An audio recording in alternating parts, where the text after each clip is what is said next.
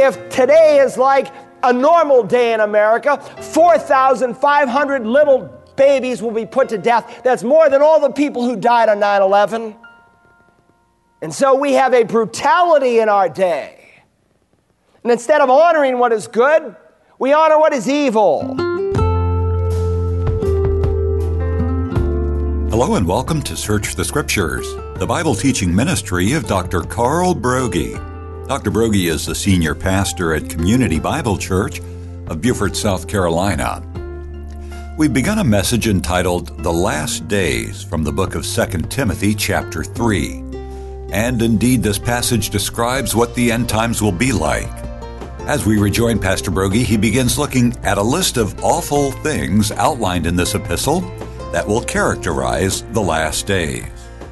Now, as we start through this list, it might be helpful to look at the first and last phrases in this catalog in which the rest of the characteristics are sandwiched. Notice verse 2 For men will be lovers of self and lovers of money. And then he adds at the end, lovers of pleasure rather than lovers of God. Now, there's an emphasis on love in these verses. In fact, four of the 19 expressions given are compounded with the Greek word philos, philos, love. Lovers of their own selves, uh, lovers of money, lovers of pleasure, more than lovers of God. In the repeated use of this word love, here in a negative sense, wants, Paul wants to paint for us a picture that is fundamentally wrong, a love that is misdirected.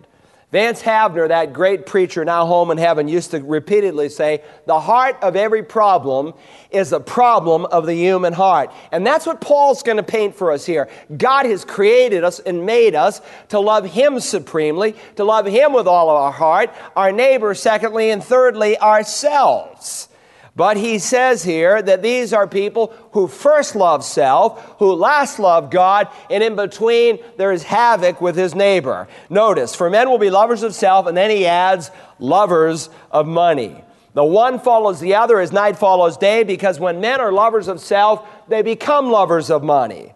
We live in a universe that is living for things. Now, we are to worship God we are to love people and we are to use things. But when we start worshiping ourselves, if we are lovers of self, in Paul's words, we begin to ignore God and we use people. And so I can guarantee you, on the authority of this book, that if that is your mindset, you will never be a fulfilled, satisfied person, even in all of your sin. And yet it characterizes so many people in this world who are living for all that they can grab, all for that they can get, and they consider very little in terms of what they can give. The world is craving for things, which leads us to the next term on his list. For men will be lovers of self, lovers of money. He says boastful. The Greek word could also be translated braggart. When you love self, when you love money, you're consumed with self and you're consumed with things, and you'll speak that which fills your heart. You'll become a braggart. You'll start telling people about how great you are, about how much you have, and what you've accomplished. Which leads us to the next term arrogant. For men will be lovers of self, lovers of money, boastful, and then he adds arrogant. And all you have to do is listen to most of Hollywood, to most of the sports world, to most of the political world, and you will get a sample of arrogant people who are strutting themselves directly into hell, thinking that they're too good to be damned. Arrogance. Then he adds revilers. Now, the word in the Greek text is blasphemeo or blasphemoi here, from which we get our English word blasphemy. And the word blasphemy can look in two directions in the Bible, both towards God and towards man who is made in the image of God. And so here translated revilers or slanders. And it naturally follows because inevitably people who have an exaggerated view of themselves will look in contempt with other people and will often slander them behind their back. They will blaspheme man, and in so doing, they're blaspheming God because man is made in his image. A few weeks ago, I was on the airplane back from Frankfurt, and God allowed me to sit next to a man from Egypt. And um, this was his first trip ever to America. He was coming here on immigrant status and hoping to make it his permanent residence. And we had an opportunity to, to talk and to speak, and God opened the door to share the gospel with him. And I discovered he was from the Orthodox Church there in Egypt. And And he told me he was so excited to come to America because he was coming to what he heard was a Christian nation. And as I thought and listened, I didn't want to tell him, but I felt almost ashamed, almost embarrassed, knowing that what he was about to see on television, things that I know they don't even allow in Egypt, they live it, but they don't allow it on TV. I think, my, what is this man going to see? I mean, the devil, with all of his profanity and pornography that he's pumping right into the living rooms and movie theaters of people all across America, he's portraying an evil that this man was about getting to see. I, I read a conservative columnist from time to time. Maybe some of you read him, George Will. I find him rather interesting, and he wrote something recently that I clipped and I thought was interesting. He said this, and it is by now a scandal beyond irony that thanks to the energetic work of civil liberty fanatics, pornographers enjoy expansive First Amendment protection, while first graders in a nativity play are said to violate First Amendment values. Now, I don't know where this man comes from spiritually, but I felt like his assessment here was accurate. You can turn on the television or go to the movies. You can hear all kinds of filth. You can attend a rock concert where there are obscenities beyond imagination taking place on the stage, and yet little boys and girls are not allowed to have a nativity scene in their school. Is it any wonder that some people are bent out of shape with a judge who just wants to put a rock man, a monument of the Ten Commandments? By the way, I thought about that as I came back to the United States and I saw it was front page news. If you've ever been to the Supreme Court of the United States, in that room where those justices sit every time they meet, above their head, etched in stone, is a picture of the Ten Commandments. And outside of the U.S. Supreme Court is a mosaic frieze of Moses, that huge statue holding the Ten Commandments. Now, if you've read the Constitution, you know the First Amendment places a pro- prohibition of the federal government to make a law that would preclude the free exercise of religion. And so, in our states and in our counties, in our local jurisdictions, we're supposed to be able to freely show our desire to express God. The wall of separation was not that of uh, the church into the government, but the government into the church. And if you know American history at all, you know that this nation was built on a Judeo Christian ethic the Declaration of Independence reads, We are endowed by our Creator with certain unalienable rights. And I wonder if he had that out there, some judge would say, Well, that's unconstitutional. But you know, it doesn't surprise me that we've had the reaction that we have. In fact, I'm not all that shocked that the reaction is not even greater. Because according to a recent Gallup poll, over 90% of Americans between 18 and 35 could not name more than four of the Ten Commandments. That what most people find so offensive is not Ten Commandments etched in stone, but etched and lived out of a life. That's what brings such problems. I think Judge Moore was in his constitutional right to display the Ten Commandments. However, I believe the way he did it was wrong. But that's another sermon on biblical submission. In either case, the next five words are put together in Holy Scripture and they're related to the family. Each word is introduced with a little Greek prefix, a or alpha, and it, it's a negative word. We would translate it in English like un or dis. Let's keep reading of these difficult times. For men will be lovers of self, lovers of money, boastful, arrogant, revilers, disobedient to parents. Now, the average family today is raising children who do not understand authority either inside or outside of the home. And of course, with adultery being the number one cause of divorce in America, we have children who are calling people mom and dad who really aren't, in one sense, their mom and dad. And kids are so confused. And we have a lot of conscientious parents who are finding it very difficult in this rising tide of promiscuousness and, and where their own authority is being undermined to try to instill into their children moral values. And so we have schools across our country, yes, even here in our own county, that in some respects ignore parental authority and basic moral values. Liberal teaching on homosexuality, on abortion, on birth control, on sexual indulgence, on relative morality. Anyone who teaches in the public school, and we have a number of them here in our fellowship, tell me they spend more time in discipline than they do in teaching. And so we have a society that is out of hand. And if most people could be a fly on that wall in that office, if you knew what was even going on in the bathrooms in public schools in Beaufort County, you would be shocked.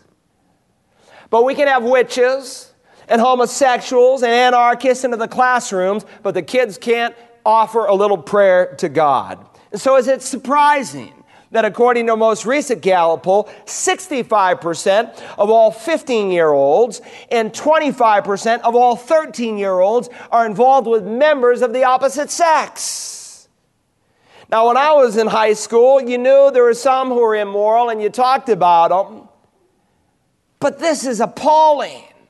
There is something that is happening in America that was heartbreaking as we watch a generation of children who are being raised to be disobedient to their parents. And friend, I believe this is the terminal generation. I believe that the devil is preparing a generation of young people worldwide to give their allegiance to the Antichrist.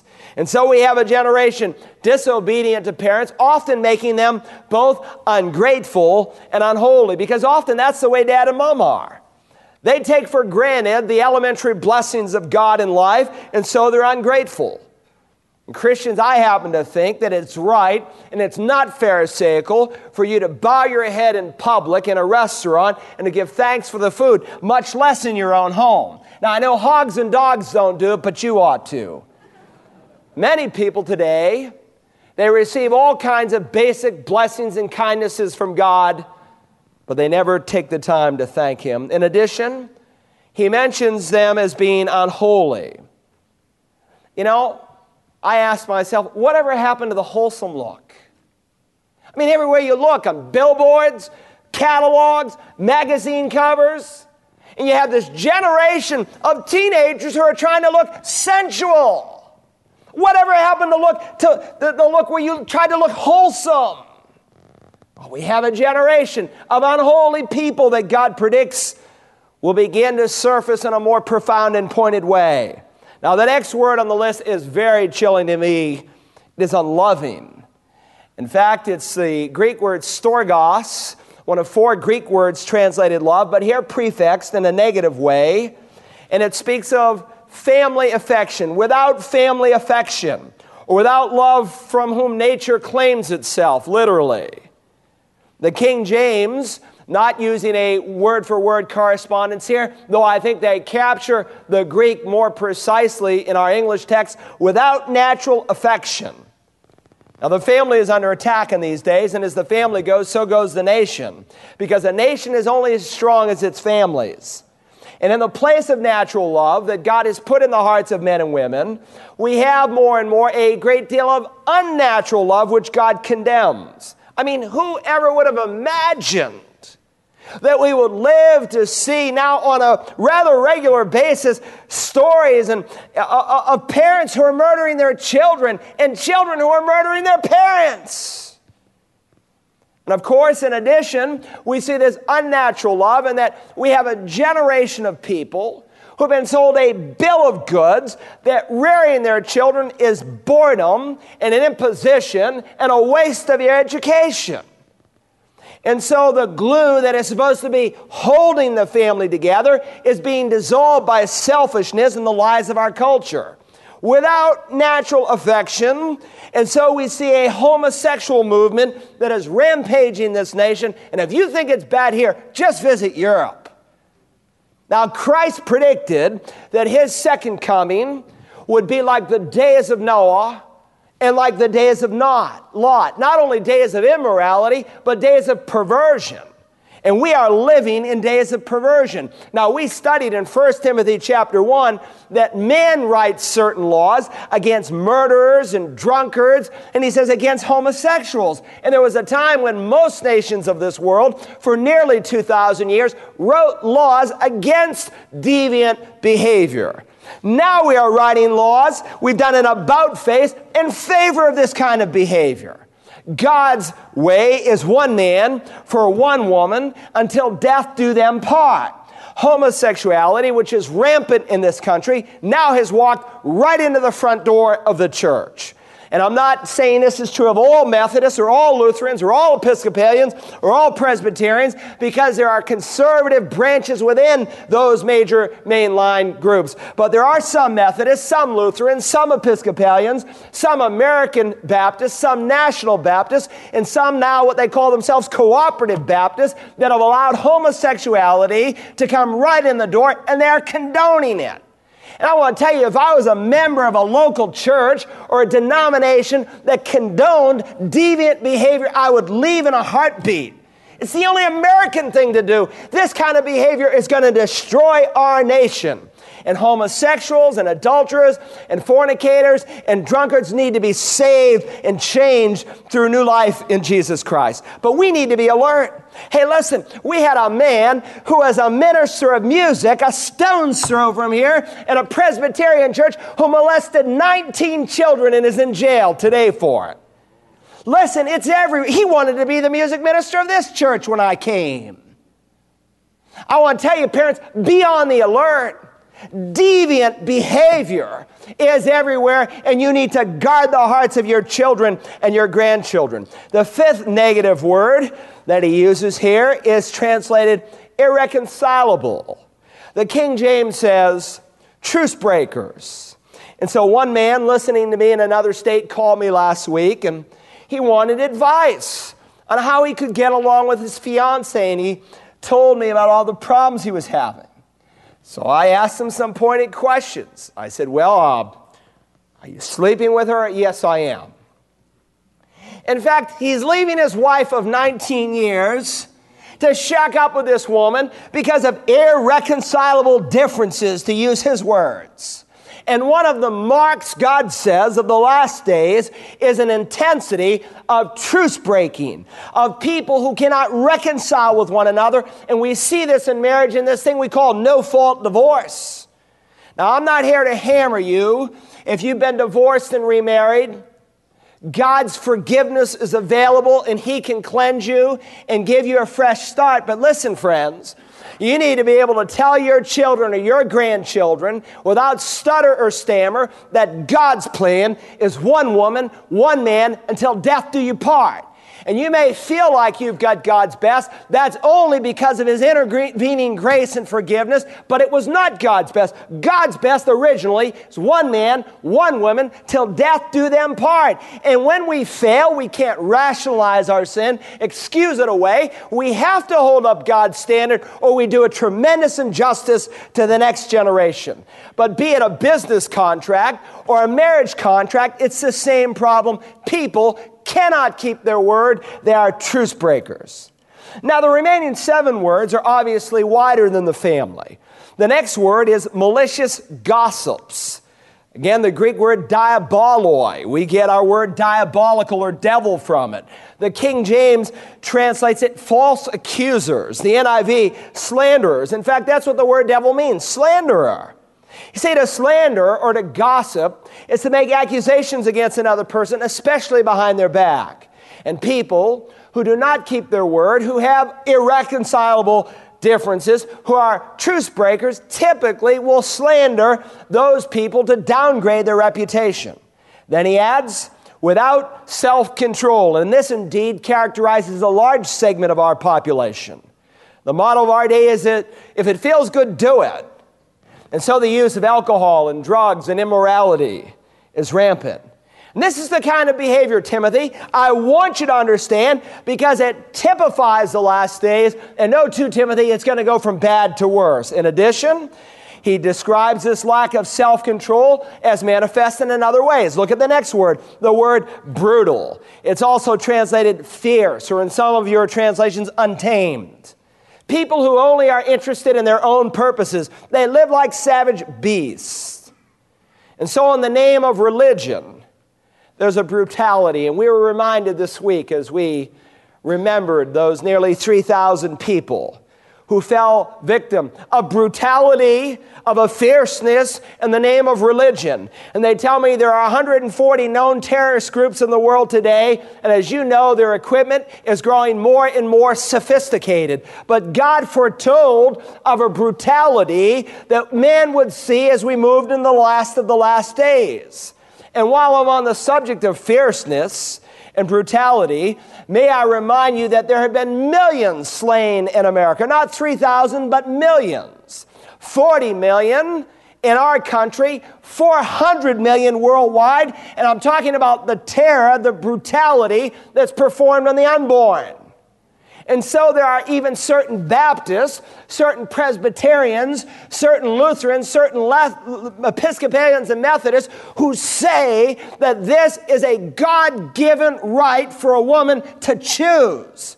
Well, I want to tell you if today is like a normal day in America, 4,500 little babies will be put to death. That's more than all the people who died on 9 11. And so we have a brutality in our day. And instead of honoring what is good, we honor what is evil. Paul next says, haters of good. Again, the Old English says, despisers of those that are good. And more and more in our society, standards of right and wrong are being twisted and compromised and destroyed. And the hero today is not the man of God, not the minister, not the missionary, not the preacher, not the godly father, not the woman who stays home to be the primary caregiver of her children. No, those are not the heroes of the youth culture. The heroes are women like Madonna and this other lady kissing passionately on public television. The heroes today are these drug uh, addicted, demon possessed rock stars. The heroes today are the adulterous Hollywood actors. The heroes today are these sports gods and athletes that no matter how immorally they live, no matter how unfaithful they are to their marriage vows, we wave their flag because they're on our team.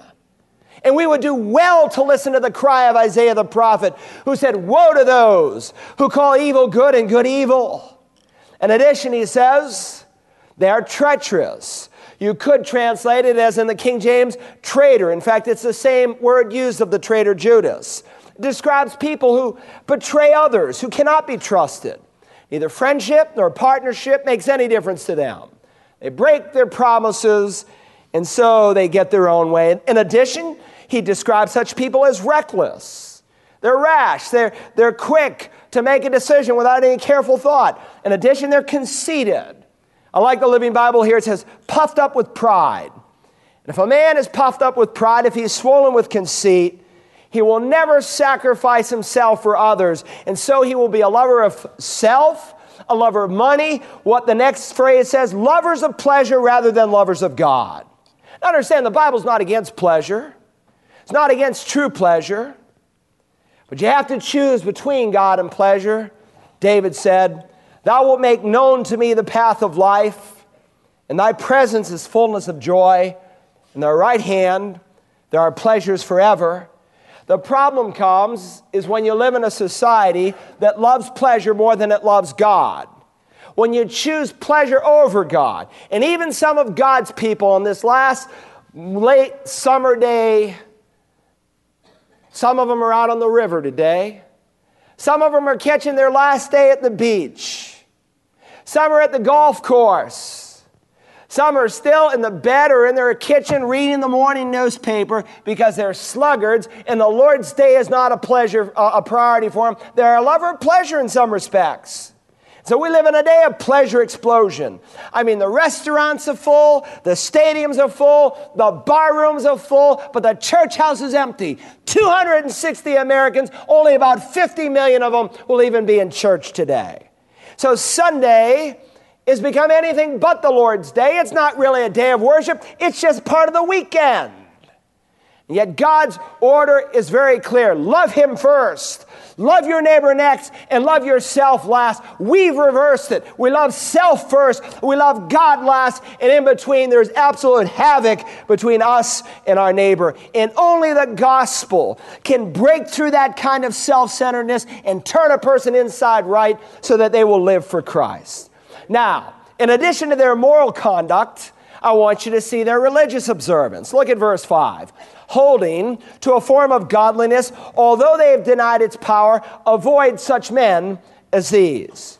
Now, my friend, in one sense, though the church houses are not nearly as full as what they were 15 years ago, we still have rampant spirituality in this country. But understand that everything that is spiritual is not spiritually good.